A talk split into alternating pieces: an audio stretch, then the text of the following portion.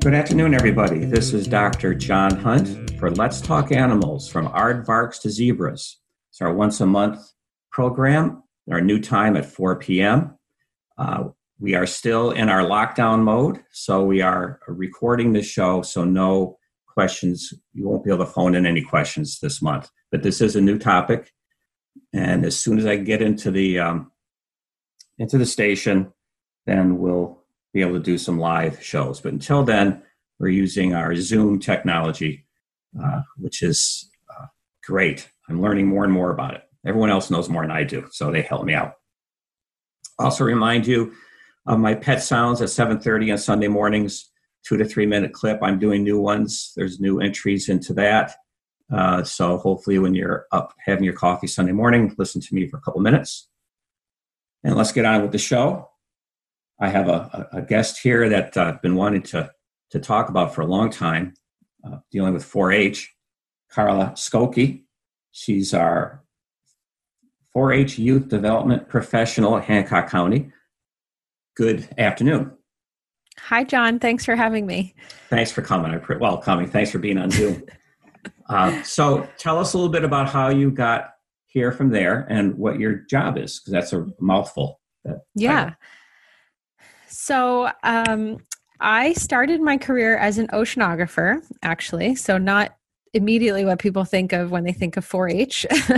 um, but I loved field research, and and through my research, I got into education, and I realized that's really where I felt like I could do the most impact and and give back. And I really loved working with young people. Um, and so I went on and did a bunch of different things in marine education. From there, I I lived all over New England and and worked in almost every marine education program you could think of. Um, and I ended up in Maine, and I decided let me make this a little more formal. And I started um, a graduate program at the University of Maine in Orono, um, in the Masters in Science Teaching program. And through uh, my graduate work, I had an assistantship with the University of Maine Cooperative Extension. Um, and in uh, what my assistantship was was to write curriculum for the 4-H Youth Development Program uh, in aquaculture. So it was the perfect meld of my background and my love for education, and I was getting this formal training. Um, and that assistantship, like many do, turned into a full time job for me. Um, and I've been working. Um, for UMaine Extension now for the past two and a half years in the Hancock County office um, in Ellsworth, so right here in in our neck of the woods. And 4-H, I think everyone recognizes 4-H. I think it's one of the largest organizations for the youth in the country. And yes. but we all, I think, is the, the most common recognition is the, the kids at the county fairs, mm-hmm. walking their cows, grooming, polishing them, brushing their teeth. I mean, they, they do everything. And that's the main, I think that's the most common uh, impression, but it is so much, much more and this is what I want to get into to have you give us uh, the lowdown of what all the things that 4-H does. Mm-hmm. But first, let's just what what does 4-H mean? Excellent question. I'm really glad you started here. I would say that's the the most common question that we get asked, and I love answering it. Um, 4-H stands for head, heart, hands, and health. And it's sort of our catch line um, that represents the development outcomes for 4 H youth in our programs. So, for example, head can represent academic, vocational success. Heart is about community service, which is an integral part of 4 H programs. Hands represent not only doing things hands on with your hands, but also employability and what those life skills you learn in 4 H can lead to um, as an adult. Um, and health, of course, is happiness and well being. Um, and so I like to think of those as every, those are the cornerstones of all of our 4 H programs. They involve head, heart, hands, and health. And with, um, know, so what is 4 H then? So we have yeah. this, this concept of your, your objectives of, of the head, heart, hands, and health, but what is it? How does it achieve what it means? Yeah, and this is um, you know, 4-H is is very extensive. There's so many opportunities. Um, so my sort of the the one line answer to that is that 4-H is the positive youth development program of the University of Maine. Uh, youth learn by doing. Uh, we're open to youth ages 5 to 18, so very broad range, basically. Um, and the youth build life skills by leading hands on projects, um, and they can do so in lots of different areas. Um, agriculture, as you mentioned, is one of our um, focus areas, key areas. A lot of how the public interacts with 4 H youth through the fairs is uh, with youth in ag projects. Um, but we also have projects in areas like STEM, which is science, technology, engineering, and math, um, healthy living, and community service.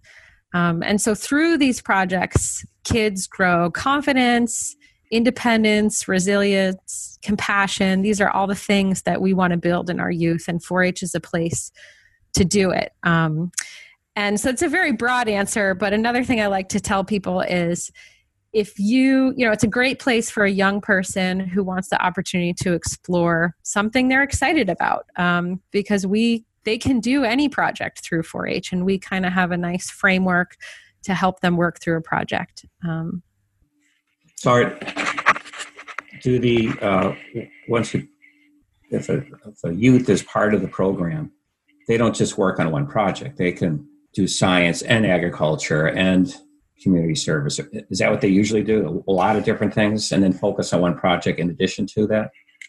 Yeah, I think you know, like like anything in the real world, uh, one one thing one focus area involves all of those things naturally you know it is by nature an interdisciplinary program because um, you know by let's take an animal project for example. What people see at the fair when a youth is walking their cow and grooming their cow is one piece of that project that that youth has been working on all year or for you know cumulative number of years.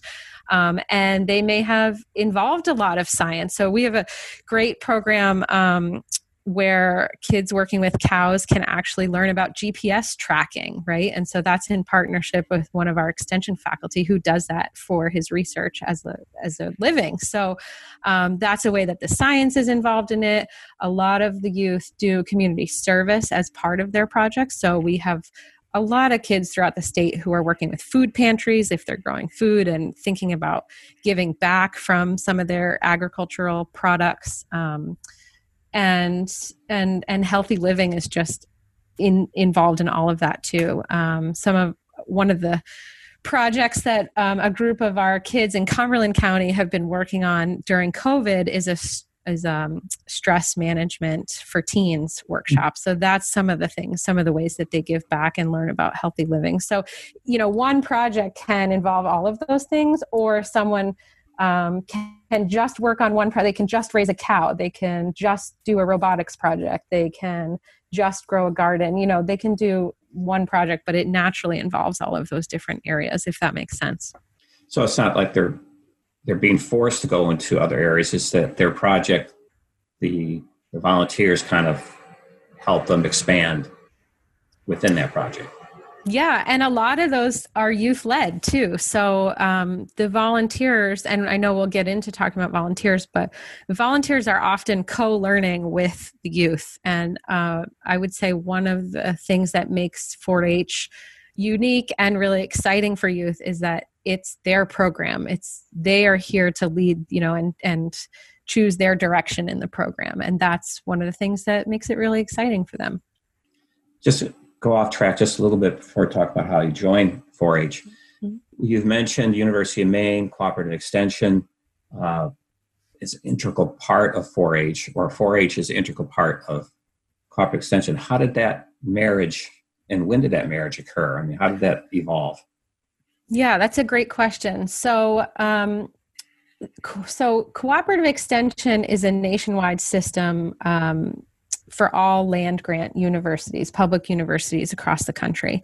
And 4 H and cooperative extension married, so to speak, uh, a long time ago in the 1900s.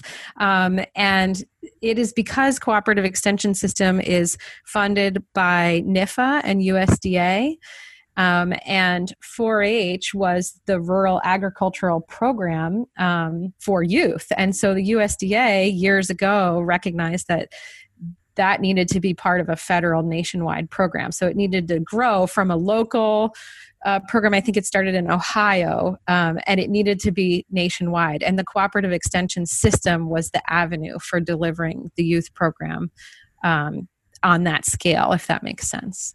Um, and so, University of Maine, being our land grant university for Maine, is where cooperative extension lies, and therefore where 4-H is delivered. So, uh, you may not know this. So, the 4-H sought out the cooperative extension because that was a way of, of expanding or um, I, again, I am I'm not an expert. There are experts in 4-H history, but the way I understand it is uh, USDA and sort of sort of the agricultural federal programs more so sought out 4-H, and oh, that's okay. sort of when 4-H became a more organized program. Um, um, again, I would refer people actually if people just Google 4-H history, there's um, a really great preservation website that has a bunch of links and information, and people have written books about 4-H history. Um, but I, I, believe that's my understanding is that it became a more organized national program when there was an opportunity to go uh, to get hooked up with USDA and cooperative extension. Okay. So we have listeners out there now that listening and thinking, gee, I have a five to 18 year old mm-hmm. child, and maybe this is something that would be good for them. So, how do you join? Yeah. So, one of the very cool things about 4 H, which I love, and one of the reasons I work here and I love working here is because we have this nationwide program, but it's delivered very locally. So, um, it keeps things a little close to home and you have a community here. So, the place to go if someone's interested in joining 4 H is to go to their county cooperative extension office. So, here in Maine, uh, there's an office for every county. Um, some counties are mixed just because the geographic area is so close. Um, but you can contact your local extension office and just say, hey, I'm interested in joining 4 H. Uh, there is some paperwork, just like all youth programs, there's yeah. paperwork. Can't get um, away from it. Yeah, but there are no fees. So it is free to join 4 H. Some of our programs cost money if there's some materials cost, but to just be a member is completely free. Um, but there are different ways to join. And this is where I think sometimes it gets complicated for people. So I love this opportunity just to to explain this. So there are different ways to join 4-H. Um, one is as a member of a, uh, our traditional club. So this is the format that's been around for 100 years is that youth organize in clubs based on their interest. So here in Hancock County, we have horse clubs, we have an outdoor education club, we have a homesteading club, you know, it goes on. So if they're interested in that topic, then you join a club with other kids who are also interested in that topic and a volunteer who has expertise or is willing to learn along with you. And that's sort of one way that kids are organized in 4 H. The clubs meet year round. So it's a little bit of a longer term commitment, which some people are looking for and some people aren't. So we have other ways to join if you're not looking for a long term commitment like that. Um, and one of those other ways is a short term program um, or what you might see online as referred to as special interest club. And this is a shorter term, maybe, you know, two weeks uh, to six week program um, that's not year long necessarily but it's it's for a session or a series. So for example uh, we have knitting clubs that would fall under this category right? Where it's it's a short term program um, they learn how to knit with a volunteer another group of kids and then it's over six weeks later. And we might run those you know several times during the year but um, doesn't require that long term commitment to a project um, you can also join as an independent member. So, what that means is a youth is not necessarily meeting in a club or a group setting, but they're working on an independent project at home uh, with their siblings or their household. Um, and the parents are often the 4 H volunteers who are leading those independent projects. This is a really popular option for homeschool families. Um, and it also allows um, those members to participate in any of our other programs and events. Um, and then lastly, the ways that people can um, experience 4 H is through in school or after school programs, um, which they don't need to be an enrolled member for. They can just experience a 4 H program if we're teaching uh, an activity in that library or an after school. Um, and then they can also join um, one of our 4 H camp and learning centers around the state for summer camp. Um, so those are located in four different areas. We have four different camps. And again, you don't need to already be enrolled in 4 H to, to go to camp, that it's open to any youth. Uh, so it's kind of a lot, uh, but it's why 4 H is so robust. We have so many different opportunities for people in different ways they can join and participate. So the uh, the independent when uh, they're just on their own, you said the parents help with the projects, or is there a volunteer, adult volunteer, kind of supervising? It depends. So i have i work with a lot of parents who are the 4-h volunteers who are supervising um, but i but there are also volunteers uh, who help supervise other independents um, just because so for example one of the ones that comes to mind is a volunteer who works with goats. So um, she has the expertise of showing the goats but she helps mentor other kids who are raising goats at home. They don't necessarily meet in a group but they're mentored with that uh, independent 4-h volunteer if that makes sense Yes, it does. Matter of fact, um, this is Dr. John Hunt for huh, Let's Talk Animals from Aardvarks to Zebras and WERU in Orland. And we're talking to Carla Skokie, who is the 4 H youth development professional for our 4 H program in the county of Hancock. And we are just talking about how you join 4 H.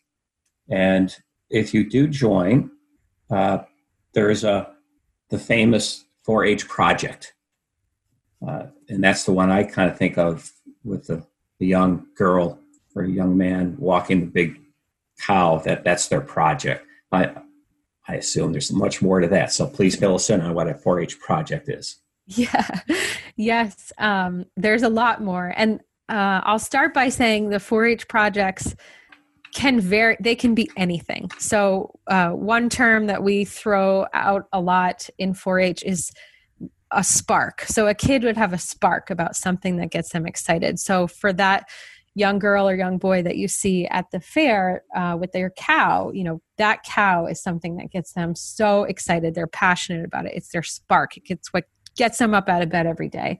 So that can be a lot of different things for people. So uh, we have a lot of robotics programs, we have gardening programs, uh, things like this, right? That there can be different sparks for different kids. So the projects generally um, have four elements I like to think of. One is their learning experiences. So this is like actually what they're learning. So um, if it's their cow, they're learning how to not only care for the cow and keep it alive, but uh, if they're going to show the cow later on how to groom it, how to fit it, how to be, how to show how they need to be when they show the cow. So those are all like the actual things that they're learning. So that's definitely one element of the project. Um, another element of 4 H projects is community service. So this can be in the form of a lot of different things, but the idea being here is how can I take what I've learned and share it, share my knowledge um, with my community or other people, or how can I give back? Um, and so there are a lot of different community service projects that 4-Hers do um, here in Hancock County. We have roadside cleanups. We have people growing vegetables for food pantries, uh, things like that. Uh, but it can also be community service. Can also be I'm going to teach my peers about something I've learned, you know, and, and that could count as community service. Um, and that kind of leads into the third element, which is leadership. So, again, leadership can be a wide variety of things, but it is also in line with sharing knowledge and becoming a leader in your peer group, in your club, in your community. Um, so, we've had different leadership pieces of projects like taking ownership of a, of, of an exhibit at the fair. So last year um, at the Blue Hill Fair, we had a group of kids learning about aquaculture, and they took the leadership role of designing an entire interactive aquaculture exhibit for the public. Um, so, so that's an example of leadership being a piece of their project. Um, and that leads into the fourth element and final is the exhibit piece. Um, so there's several ways for 4-Hers to exhibit projects, but the most common w- ways are in the 4-H exhibit hall at the Blue Hill Fair. Um, and then through livestock shows at the Blue Hill Fair too. So obviously the livestock shows are specific to people who are working on projects where there's they're showing animals but the exhibit hall is sort of for everybody else who's worked on something um, and they're all different categories everything you can ever imagine is a category they can exhibit in and then the blue hill fair association generously um, awards cash premiums for prizes. So it's similar to the adult exhibit halls. If people have seen those at their fair, uh, the 4 H ones are specifically for 4 H youth. If a project is doesn't fit agriculture, um, let's say it's way out someplace else, are there other venues they can exhibit other than a county fair? Yeah, so our Yes, and they can also exhibit at the county fair in the exhibit hall. So some of our categories, uh, so robotics keeps coming to mind. Um, shooting sports is another club that we have here in Hancock County that they exhibit in the fair. Woodworking is a project. Um, baking, cooking, um, crafts, sewing, um, all those things can be exhibited. Um, and then if they if they're not exhibiting in their county fair they can exhibit in lots of different places too so we have for example in hancock county we do a 4-h photo contest and those photos are exhibited um, very generously again by the ellsworth public library so every year they hang those photos up for us um, and so that's another public setting that kids can feel like proud of having their work uh, on display on exhibit and that's a piece of building confidence as they're working through this project. Has exhibiting uh, branched into the internet? Well, certainly recently it has oh, recently, more so than before. yeah. yeah. Well, um, we'll talk about the COVID thing later. Yes, um, yeah. Pr- prior to COVID.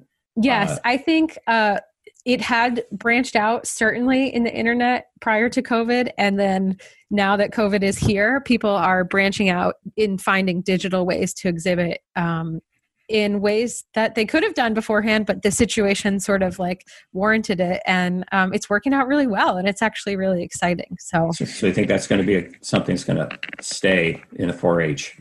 Possibly, yeah. And I think, and I know 4-H has always been very forward thinking and I think that's because we're a youth led organization because the youth are driving a lot of these things and so they're always more ahead and on top of it than we are. So so that was true before covid. It's true during covid and i think it's going to be true after covid too of course. What kind of uh, direction uh, review do the leaders do for the project? In other words do they have to does the 4-H uh, person have to have periodic checks with the, with the leader to make sure you know because they could go off as you know any kid can go off track and they may lose focus. So how do the leaders uh, keep them focused? Yeah that's a great question. So um, i would say so first of all we work with an extremely dedicated group of volunteers. I can't say I I could talk over this whole hour that we have about how wonderful each one of our volunteers are, and um, so so one, they're extremely dedicated to what they're doing. Two, um, our volunteers have a lot of expertise and knowledge in their area. So I do not hold, you know, I'm the staff person that helps coordinate all of these people, but I do not hold the individual knowledge for every single 4-H project animals to robots you know in there. Um, so i rely on the volunteers and their expertise and knowledge. Um, one of the things we really focus on in 4-h is youth adult partnerships. So it's a it's sort of a maybe different isn't the right word but it's a unique lens to look at the relationship between a youth doing something and the adult who's might be mentoring them. So it is more of a mentorship. It's a partnership. It's not the volunteer knowing everything and just passing on that knowledge to youth. That does happen but it's it, it tends to be a lot more youth led than that. Um, and often the volunteers are learning just as much from the youth. But that being said we do have some frameworks in place that help kids keep help keep kids on track help keep volunteers you know on the same page as the program overall. Uh, one of those ways is through project records. So, record keeping has always been a big part of 4 H, but um, throughout the year, if it's, if it's a year long project, kids will um, keep records of what they do. So, for an animal project, for example, they're keeping barn records, they're keeping track of costs. And if they're going to sell their animal as a market animal they're certainly keeping track of that to figure out how much they would like to, that and you know to be paid for that animal or to have it auction off for. Um, and so those are all things that sort of help. The, the records are sort of a physical thing a product that needs to be produced that helps keep everybody on track uh, if that makes sense. It, it does but what but if the uh, mentor, um, did, did mentors have different influences on the project, really depending on the individual and then the child? Sometimes it can be completely hands off, and the uh, 4 H member is just doing great. And sometimes they just really don't know. They want to know about robotics, but they don't know anything about it. So the mentor becomes more involved, right? So, so the project is the, the volunteer is completely uh, situational in terms of how much they uh, contribute towards the project. Is that fair to say? Or yes, yeah, I think so. I think um, another way to think about it is our volunteers are volunteering because they usually are they care about kids and they usually have some knowledge or expertise in some area to share. Um, and that can obviously spin off in lots of different directions. Um, but in terms of particularly with animal projects, I would say compared to some of the other projects, most of the volunteers who are helping kids with animal projects are farmers, they are producers, they are, you know, they have that expertise in those areas. Um, and and some other projects are more about co-learning right? So like a lot of the uh, in the robotics club that we had here in hancock county i would say none of the volunteer leaders were experts in robotics. Uh, the kids taught them more but the volunteers really helped facilitate their learning and that's what that's true for any project but some projects are more uh, on the cutting edge than others i guess so to speak. What happens if uh, someone wants to join 4-h and they hear about the projects and they go ah I don't want to do this big project. It's going to last for years and it's mm-hmm. huge. And so does that mean I can't join 4-H if I can't if I don't do a project? That's a great question. I'm so glad you asked. So um, they they can definitely join 4-H. So there is something for them, and that's where these short term programs come in that may or may not be a project. Actually, it may be just a workshop. Um, it may be just learning about a topic, right? So I like to think of this in different categories. So 4-H, you can ex- we have clubs, which I've talked about. Those are the long-term ones. Then we have these programs, and the programs are things um, like I'll give an example. We have a Kids Can Grow program. Um, which happens every summer, and it pairs up a Master Gardener volunteer, which is another adult volunteer program through Cooperative Extension um, it pa- pairs up a master gardener volunteer with a youth to learn about gardening and they build a raised bed and they also work in a community garden and all the produce goes to food pantries. So that's an example of a summer program. It's not you know a year long or multi-year project. Um, we also so because of my background in oceanography i've been running aquaculture programs. So we've been doing those as short-term programs as well.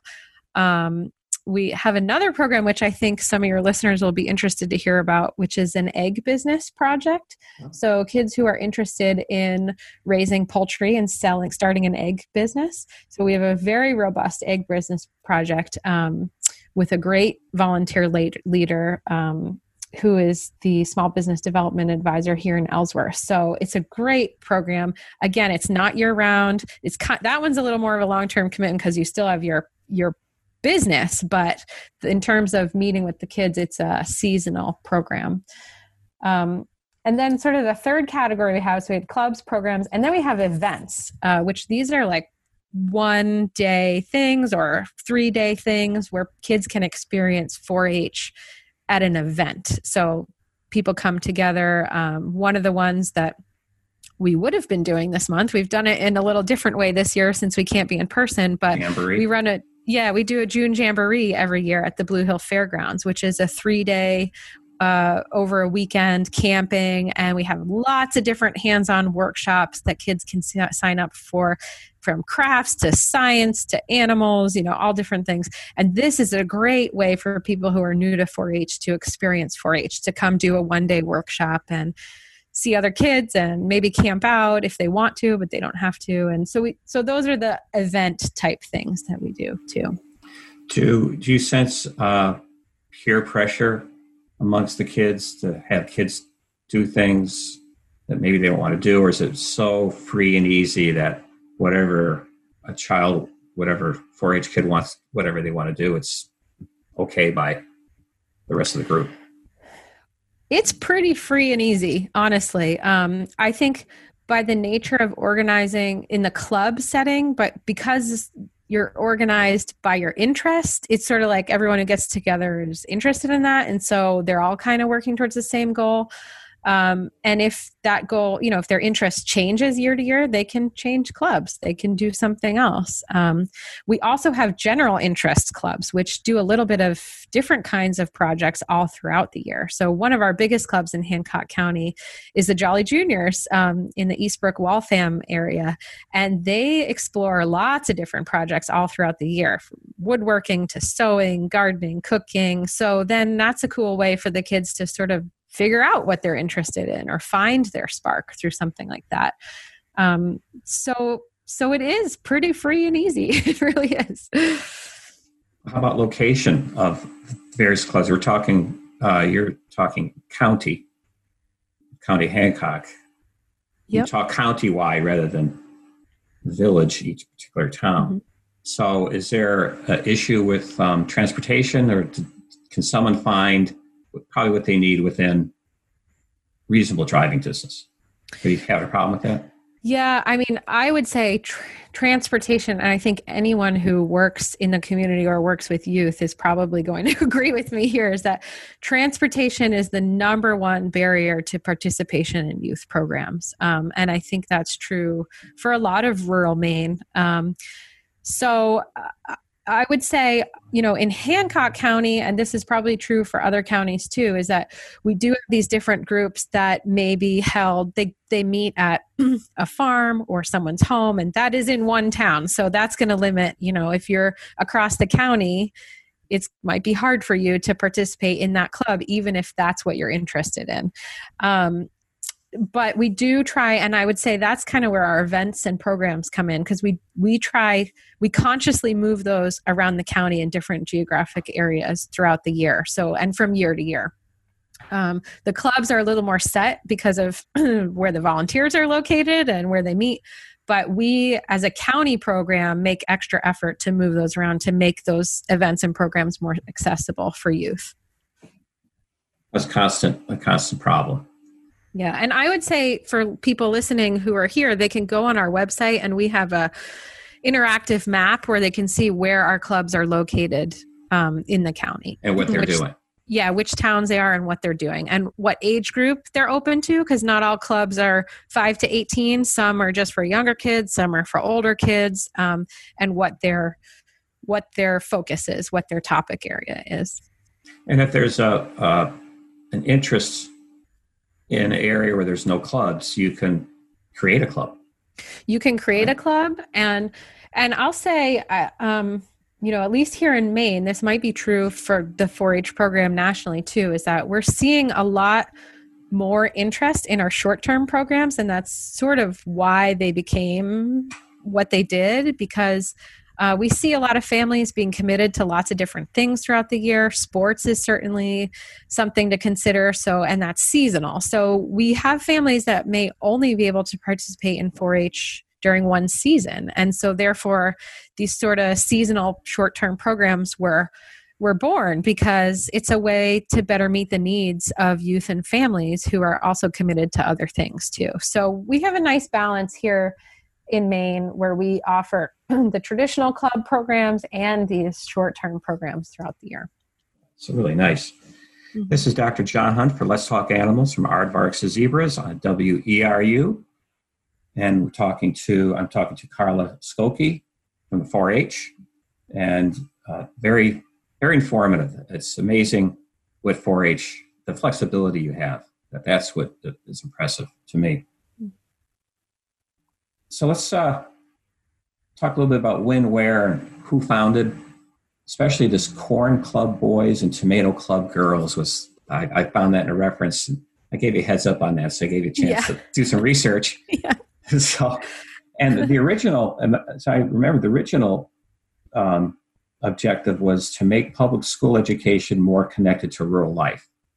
And of course, that has changed, but kind of give us a his, history and, and, talk about the Corn Club.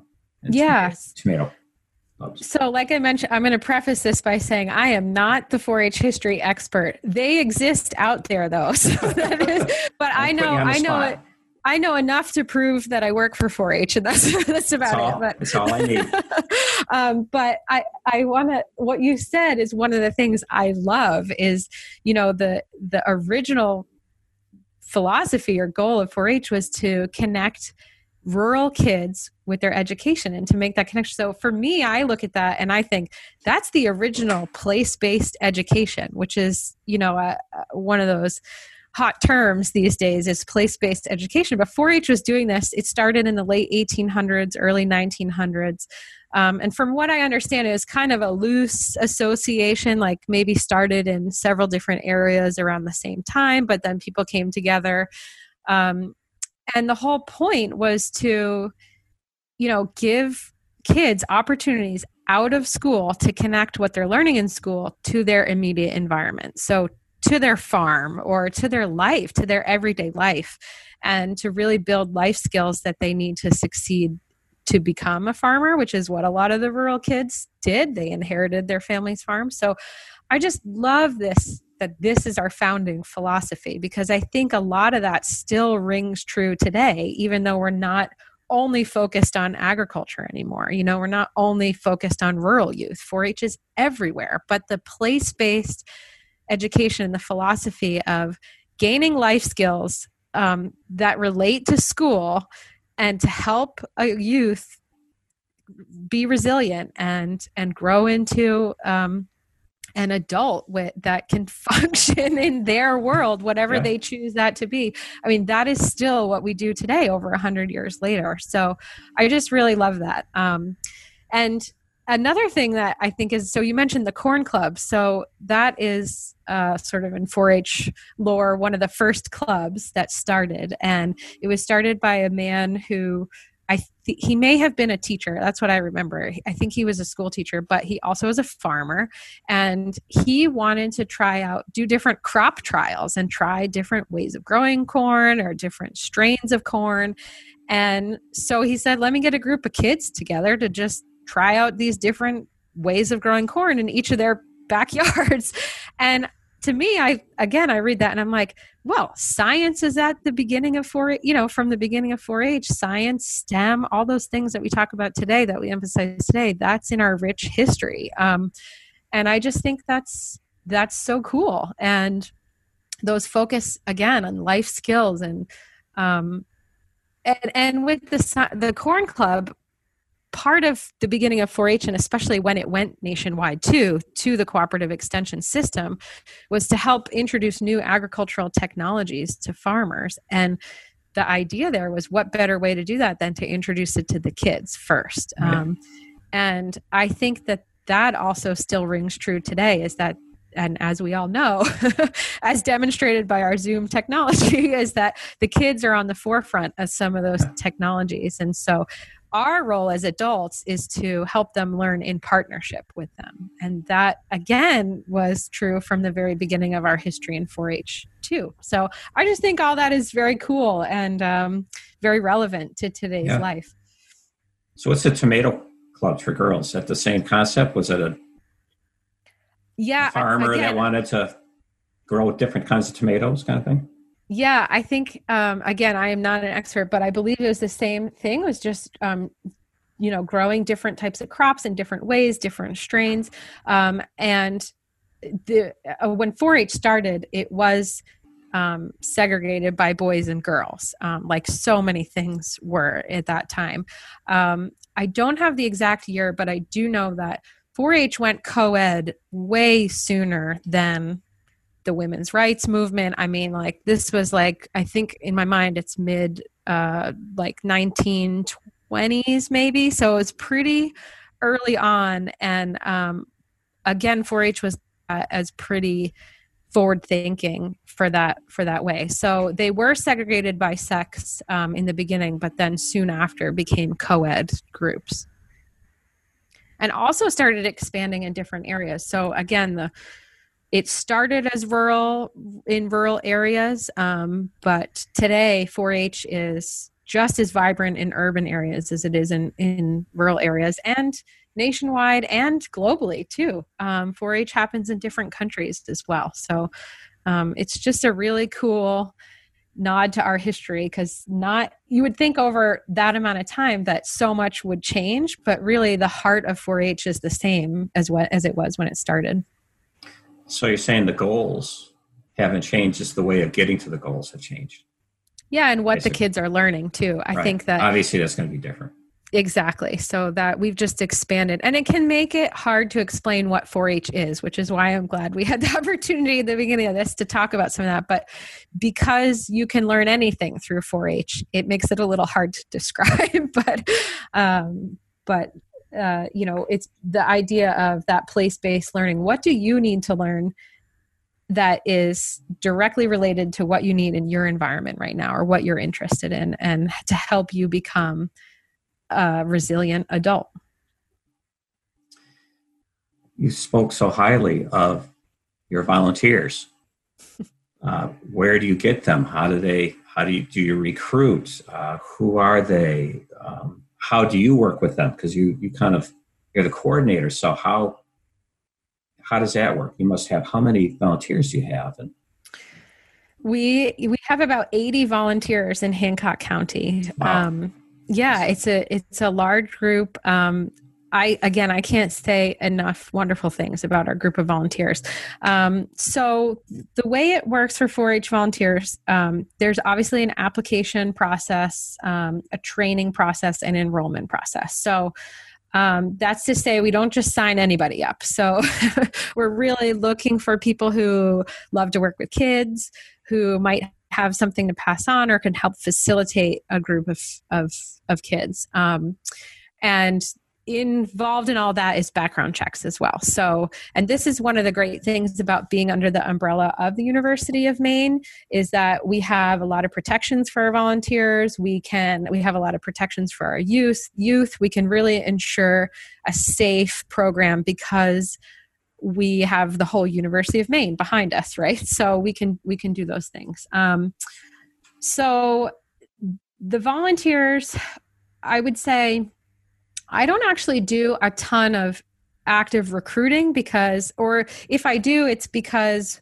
uh, we're making connections in the community. So I would say I do less of like you know putting an advertisement out we're looking for 4-h volunteers and i do more of meeting people and making connections through you know organ local organizations or um, local farms or people who know other people who would be great so it is more of a word of mouth thing which i think works really well because it allows us to place different people in these different areas and sort of um, make sure that we have a broad enough offering for the youth and what they're interested in here um, Uh, but the volunteers, you know, we have, like I said, we have a pool of 80, but then we have a leadership group there uh, called the 4 H Leaders Association. And they're sort of the volunteers who really they are the heart of Hancock County 4 H. So they help organize, plan, fundraise for all of our events and programs. And I work with them in partnership um, to do all of those things.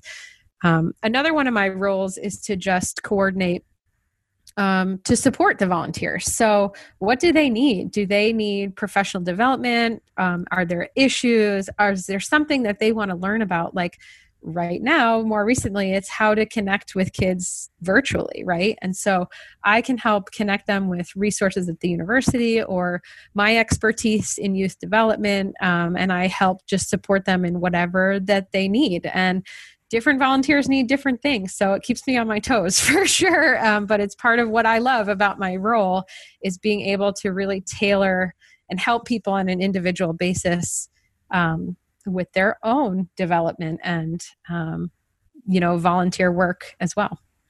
How are um, conflicts handled? They're just bound to be difference of opinion from the children the parents the leaders and someone is not happy. So how does that kind of thing get resolved?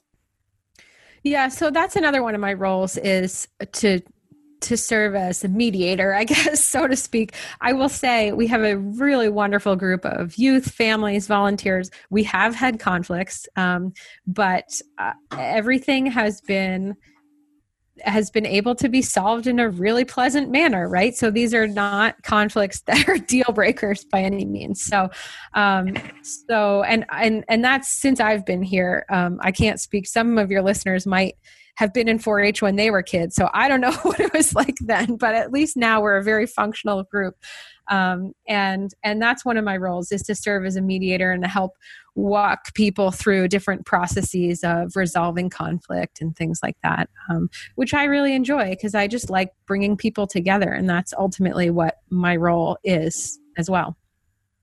So, if someone's looking to be a leader, there isn't any qualifications other than whatever your expertise is. We do. We have an application which includes an interview process, um, and so we don't. I guess to answer your question, we don't have very strict qualifications, but we are looking for certain things. So, um, you know, if we if there are red flags or anything like that showing up during the application process, um, then that person wouldn't follow through to enrollment. Um, and so that's for the safety of our program, um, and the integrity of our programs too. But I would say for the most part, the people who go through the entire process. And that's not once you get through the process you got to be dedicated just to get through it. So yeah, yeah. that's like a little self-selecting in and of itself. But um, they are they are dedicated and we usually place them and help them either start their own club or place them in a club or a program or something like that. So it is a little more targeted probably. So someone could walk into your office and say, "Look, I'm I'm a veterinarian. Mm-hmm. I would like to help kids with uh, pet nutrition," and you don't have any club like that, so I, we could just kind of create a club after I pass all the rigmarole. yeah, yeah. So what I usually do, if you, John Hunt, were to walk into my office and say, I say, Great. That sounds amazing. We don't have anything like that. Let's start with maybe a short term program just to uh-huh. get everybody's feet wet, right? Um, and learn about 4 H and see if there's interest. So we'll train you and get you set up to do that. I might do it with you just to help onboard you and and again help you learn what 4-h is and sort of our way of doing things um, and then if that all works and you feel great let's start a long-term club where you're enrolling kids for the year and responsible for their projects, things like that. So that's an example of a way that I would work with someone because it is a big commitment to start a club. Um, and um, we don't discourage people from doing that, but I want to make sure that you're definitely ready for that, you know? Well, how do you get the news out? Through emails now, basically? You have, you have a lot the- through a lot through emails, a lot through social media. Um, in our when you once you are in the 4-H community, we actually send out a monthly newsletter. So that's our main form of communication with people, and that can be by email or it can be mailed. So it's up to the person when they enroll how they would like to receive those communications. And where are you? Where are you located? Uh, yeah, you actually have a, a building Yes, yeah, we are. So uh, we're in the Hancock County University of Maine Cooperative Extension Office, which is on Boggy Brook Road in Ellsworth. That's off of Route 1A as you go into Bangor. Yep, it's off of Bangor Road um, near Dunkin the trans- transfer station. Yeah, exactly. uh, where the fields are, uh, okay. the transfer station. We're in that sort of area. Dead Rivers over there, U-Haul. Yeah. and what's there? What's the um, the purpose of that building? What's the building used for? Yeah, that's a great question. So the the building is owned by the Hancock County Extension Association, which is a group of volunteers um, who support all of Extension's programs, which 4-H is one part of. So here in Hancock County, we focus on two main areas. Uh, 4-H is one of them, and food security is another one. So um, that's sort of a larger umbrella for our Master Gardener Volunteer Program, our nutrition education program, uh, where we have Eat Well volunteers who work in food pantries. Um, and we do home horticulture stuff as well. So those are sort of the two areas where we do programming, but the extension office is there to exist for anybody who wants to connect with University of Maine Cooperative Extension. So that might be uh, for soil testing. That's a really popular uh, service that we offer. So people can pick up soil test kits. They can drop off soil test kits at our office. Um, they can also get a plant identified or a plant disease if they want to submit that to the lab. Um, and same with pests as well, so insects, things like that. Um, I would encourage people to just visit our website and see all the services we offer. But the the building itself exists uh, as a local place to go to access those statewide services as well. So when you go into the doors, there'll be different offices for all these different things. It's just not so your your 4-H is like down the hall and to the right. yeah, we all work together too. So we're pretty small here in Hancock County. We're a small group. So uh, some of our programs, like I was talking about, Kids Can Grow. So that's a great example of a program where it involves Master Gardener volunteers, um, nutrition because the kids are learning about nutrition education and cooking meals, um, and they're donating to food pantries. So it's like youth gardening and nutrition all together in one. So we all work together. But when you walk into our building, we have a classroom space to the right, so we we can hold our programs in person okay. there. Um, outside events. groups can, yeah, small events. Outside groups can also reserve that room as well. Um, and then we uh, to the left is our offices. Um, okay. Yeah. We I have a lot more to ask, but running out of time a little bit. So I want to get in your huge dramatic shift in how you do 4-H, at least for the next, probably, hopefully just for next year, uh, with the COVID-19 uh, shutdown of everything. Tell us how what happened, how that evolved, and how are you adjusting? I read your newsletter. It's all about how you are providing uh, different kinds of, of services, but yet meeting the goals. So tell us a little bit what happened. Yeah. So, yeah. So um, thanks for asking this question. I think our staff and volunteers have really pivoted um, to reach youth during this time when they need 4 H the most, but we can't meet in person. So, a couple of the ways we've been doing this, it's kind of divided into statewide category and then our local county category. So, and then actually one more on the club level because each volunteer club leader is being creative about ways to reach their own youth. Um, but on the statewide level, uh, we developed a brand new web page called Learn at Home with 4 H. So people can Google that um, and they'll find it. But it is an v- extensive list of resources from uh, videos, you know, cooking videos, science videos, activities you can do at home with your kids, to written curriculum.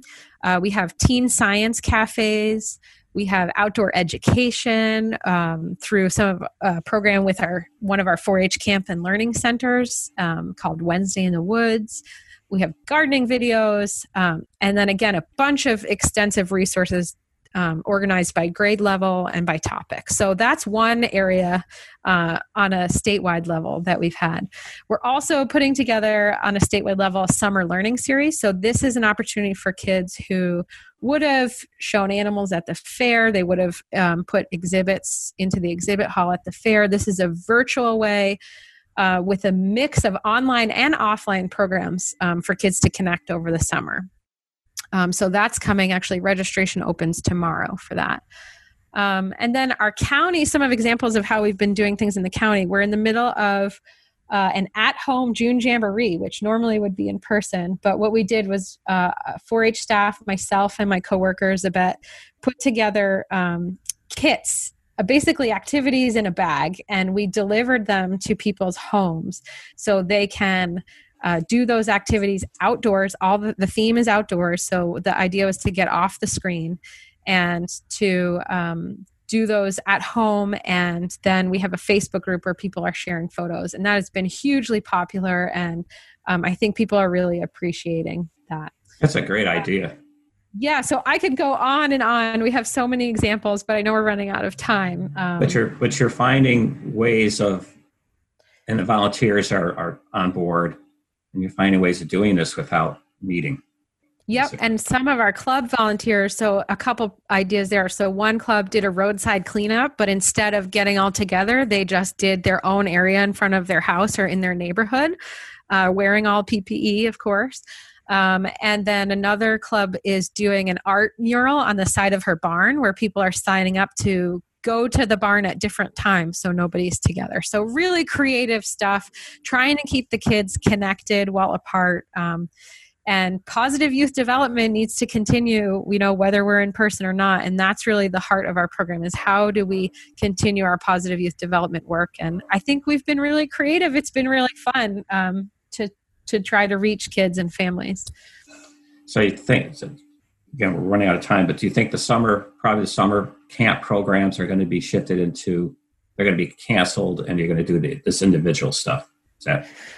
Yeah, right sure. now. So for our camps, and that's, I know we're running out of time, so I won't spend too it, but uh, our camps are exploring what might be able to be done in August. Right now, there are no in person programs for June and July, but stay tuned. Anyone interested in 4 H camp, I just encourage you to stay abreast follow facebook page follow the website because the the information is changing by the minute as with everything else. And so if we can do something safely we can. So please stay in touch with us to figure out how and when we will do that.